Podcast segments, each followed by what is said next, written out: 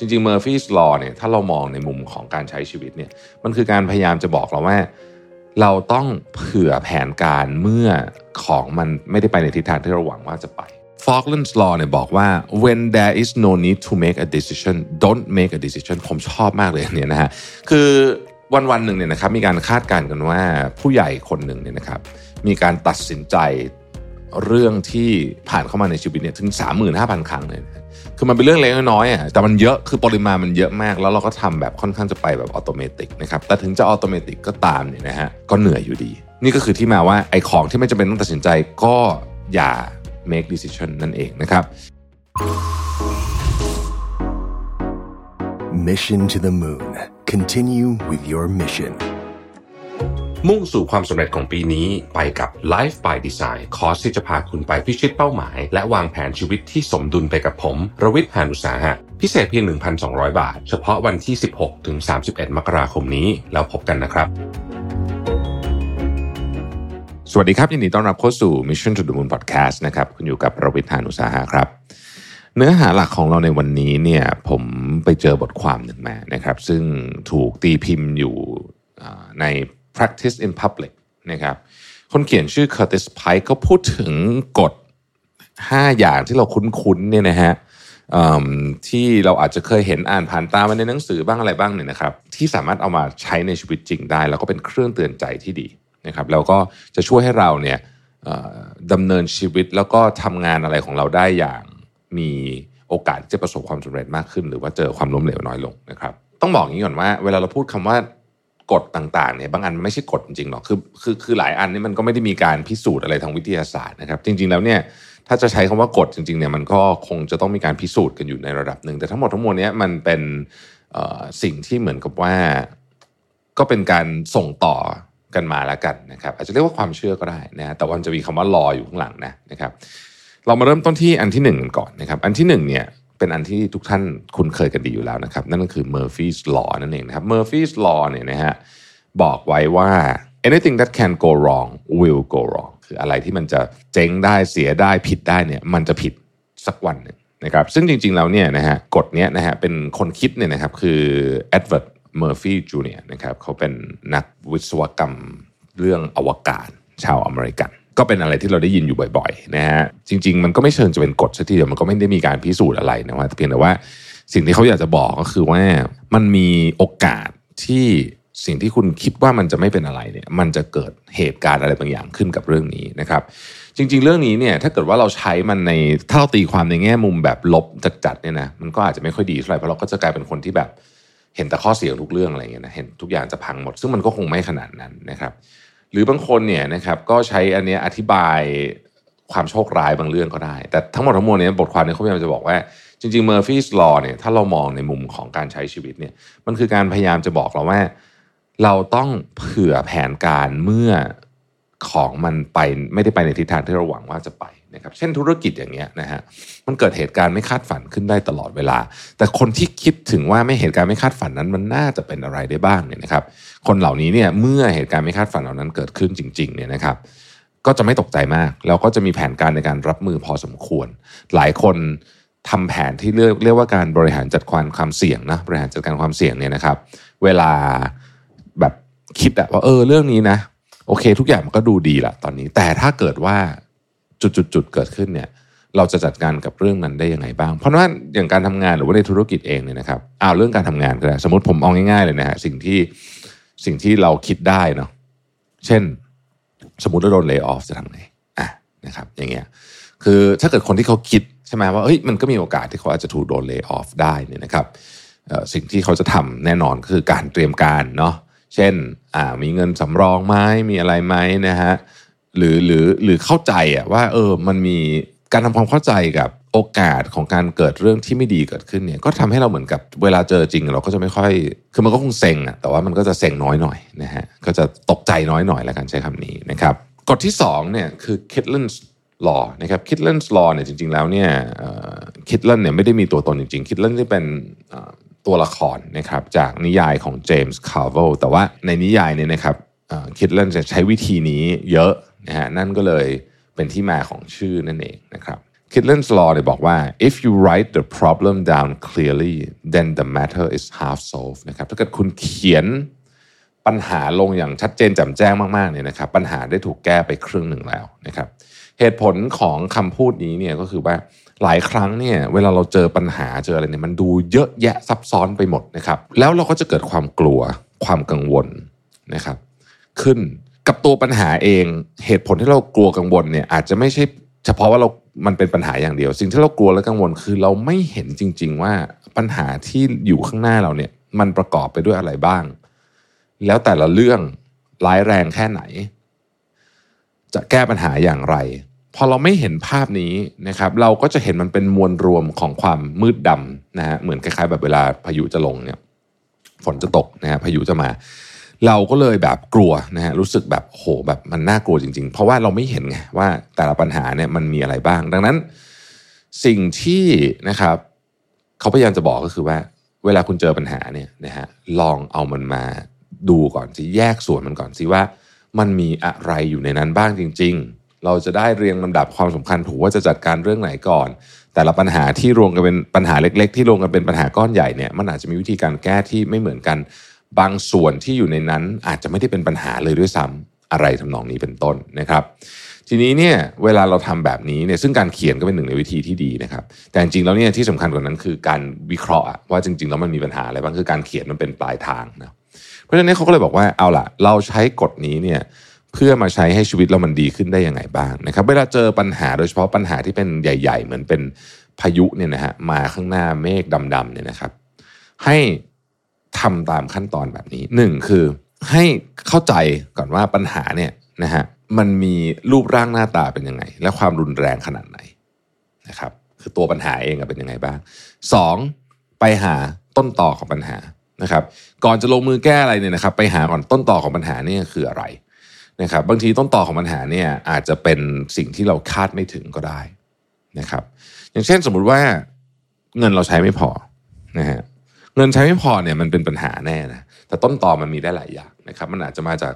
เพราะว่าเราเกิดเจอวิกฤตจริง ๆ หรืออะไรจริงก็ได้ หรือนิสัยการใช้เงินของเราไม่ดีก็ได้ ถ้าเราไม่ไปวิเคราะห์จริง ๆ ถึง root cause ของปัญหาคือ คือต้นต่อของมันจริงๆเนี่ยนะครับ เราก็จะแก้ได้แต่อาการเหมือนกับไปหาหมอครับคือถ้าคุณไม่รักษาที่ต้นเหตุของโรค คุณไปแก้อาการปลายทาง เช่น ปวดหัวนิ้วชาอะไรอย่างเงี้ยอันนั้นคืออาการปลายทางใช่ไหม แก้พวกนั้นก็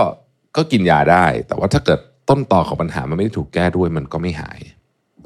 อันที่สามคือคุณต้องชัดเจนเลยว่าคุณต้องการผลเนี่ยออกมายังไง เพราะว่าสิ่งที่เรากำลังพยายามทำอยู่ก็คือว่ามีปัญหาและมีทางแก้และมีผล เรากำลังพยายามจะปิดแกลบพวกนี้นะครับ ข้อที่สี่ลองใช้คำว่าคิดทางออกหลาย ๆ ทางนะครับ อันนี้อาจจะเอาคนอื่นมาช่วยคิดด้วยก็ได้ เพราะว่าถ้าเกิดว่าไม่ทำ exercise การคิดทางออกหลาย ๆ ทางเนี่ยนะครับ สิ่งที่มันจะเกิดขึ้นก็คือ เราก็จะใช้ท่าไม้ตายก็คือไอ้ที่เราคุ้นเคยที่สุดอะในการแก้ปัญหา ซึ่งในหลายครั้งมันไม่ใช่ทางที่ดีนะครับ ตอบมาเรามีทางหลายทางแล้วใช่ไหมลองมาให้คะแนนในการประเมินหน่อย คุณจะพบว่าในหลาย ๆ ครั้งโดยเฉพาะปัญหาใหม่ ๆ บนโลกนี้เนี่ยนะครับ ประสบการณ์ของเราเนี่ยคนเดียวเนี่ยไม่พอสำหรับการแก้นะถ้าเรามีคนอื่นเข้ามาร่วมด้วยช่วยกันเนี่ยนะครับ บางทีมันช่วยแก้ปัญหาได้ดีมากขึ้นคมมากขึ้น นะครับผมยกตัวอย่างแล้วกันเมื่อกี้เราพูดเรื่องเงินใช่ไหมเรื่องเรื่องเงินส่วนบุคคลเนี่ยถ้ามีคนที่เขาเข้าใจเรื่องนี้มากกว่าเราเข้ามาเขาจะรู้ว่าตรงนี้ต้องรีไฟแนนซ์ตรงนี้ต้องเจรจาเจ้าหนี้เจรจายังไงประสบความสำเร็จมากที่สุดไอ้นี่ก้อนนี้เอาไว้ก่อน เอานี่ก้อนนี้จ่ายก่อนจ่ายหลังอะไรแบบนี้เป็นต้นเนี่ยนะครับ คือไม่งั้นเนี่ยเราก็อาจจะใช้ท่าไม้ตายเดิมของเราซึ่งอาจจะไม่ได้ประโยชน์สูงสุดก็ได้นะครับและขั้นตอนสุดท้ายคือแน่นอนการลงมือทำนะจะเห็นว่ากว่าเราจะมาถึงขั้นตอนนี้ที่ลงมือแก้ปัญหาเนี่ยนะฮะ เรามีการคิดมาอย่างดีแล้วนะครับนั่นคือ Kitlin's Law นะครับอันที่ 3 คือ Gilbert's Law นะครับ Gilbert's Law ว่าไว้ยังไงบ้าง Gilbert's Law บอกว่า the biggest problem with the job is that no one tells you what to do นะครับปัญหาที่ใหญ่สุดของงานคือไม่มีใครบอกว่าคุณต้องทำอะไรนะครับ Gilbert Lafayette เนี่ยนะครับ Gilbert Lafayette เป็นนักการเมืองนะฮะชาวอเมริกันเป็นนักธุรกิจด้วยนะครับแล้วก็เป็นคนทำหนังสือพิมพ์อะไรแบบนี้เขาเป็น สมาชิกสภาผู้แทนราษฎรในช่วงโอ้ยนานมากแล้วนะฮะทีนี้คือเขาบอกอย่างนี้ครับบอกว่าการเอาอันนี้มาใช้เนี่ยก็คือการมีชุดความคิดอันหนึ่งที่ที่เราบอกว่าการจะแก้ปัญหาของงานได้ดีหรือว่าทำงานได้ดีเนี่ยนะครับบางทีมันไม่มีใครรู้หรอกว่ามันจะต้องทำยังไง ดังนั้นเนี่ยเจ้าตัวคนทำเนี่ยจึงต้องมีสิ่งที่เรียกว่า critical thinking skill ก็คือ การคิด แบบ critical thinker นะฮะคืออันนี้คำนี้เราคุ้นกันดีอยู่แล้ว แต่ว่าจริงๆเนี่ยมันคืออะไรกันแน่นะครับ มันคือว่าโอเค คุณเห็นปัญหาอยู่ข้างหน้าเนี่ยนะครับ หลายครั้งเนี่ยสิ่งที่มีคนมีคนบอกคุณมา ว่าเป็นวิธีการแก้ปัญหาหรือวิธีการทำงานเนี่ยมันไม่ใช่วิธีที่ดีที่สุดห่างไกลจากวิธีที่ดีที่สุดด้วยซ้ำเพราะฉะนั้นเราต้องหยุดหรือว่าต้องคือฟังได้แต่เราต้องคิดเองด้วยว่า วิธีการนี้เป็นวิธีที่ดีที่สุดจริง ๆ หรือเปล่านะฮะ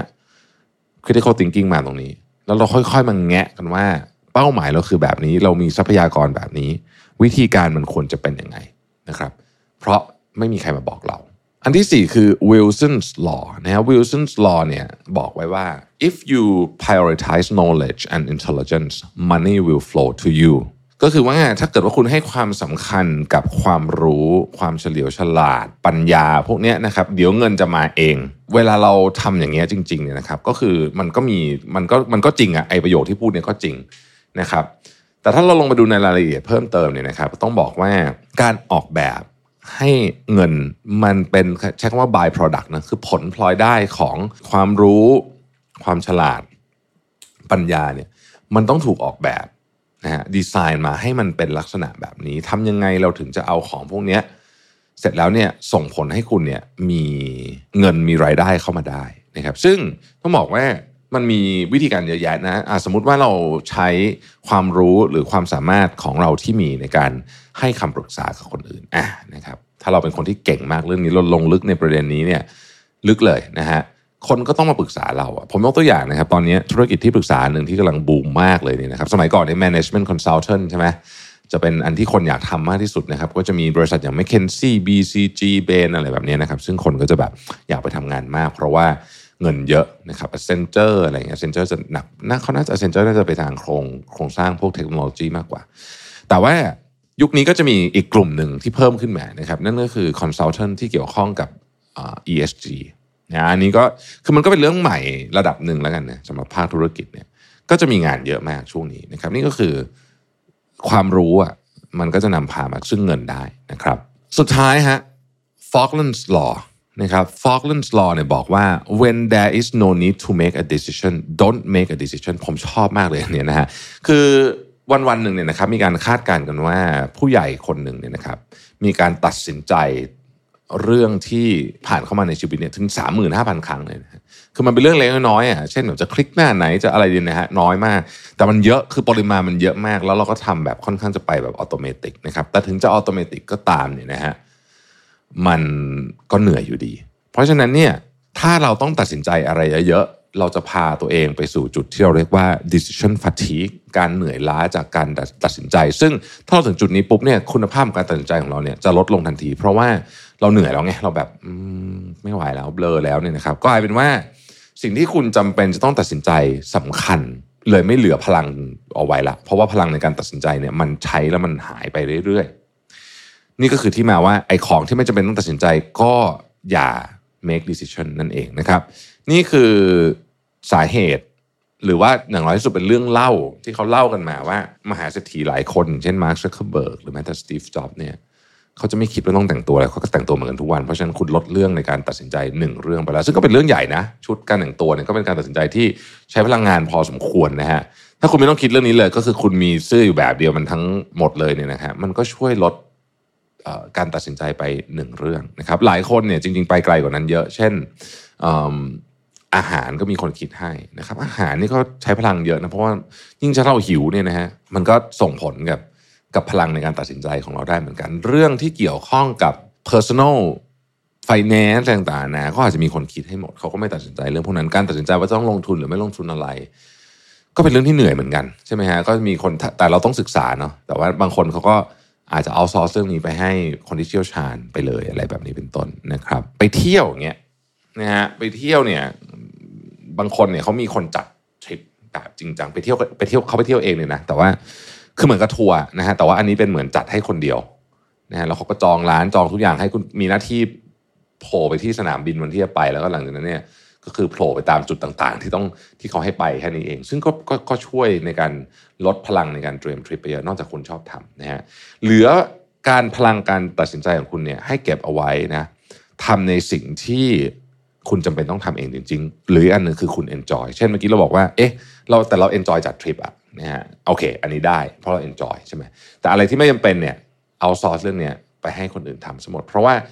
วันวันหนึ่งเรามีพลังที่จะใช้ในการตัดสินใจจริงๆอะไม่เยอะนะครับนี่คือทั้ง 5 กฎในวันนี้หวังว่าจะเป็นประโยชน์นะครับผมชอบนะฮะเเนื้อหาในวันนี้เพราะว่ารู้สึกว่าเออมันสามารถเอาไปเป็นเครื่องเตือนใจเราได้ ขอบคุณที่ติดตาม Mission to the Moon นะครับ สวัสดีครับ สมัครสมาชิก Mission Club YouTube Membership นะครับราคาเริ่มต้นเพียง 50 บาท มีสิทธิพิเศษมากมาย เฉพาะสมาชิกเท่านั้น กดสมัครอ่านรายละเอียดได้ใต้คลิปเลยนะครับ ขอบคุณครับ Mission to the Moon. Continue with your mission.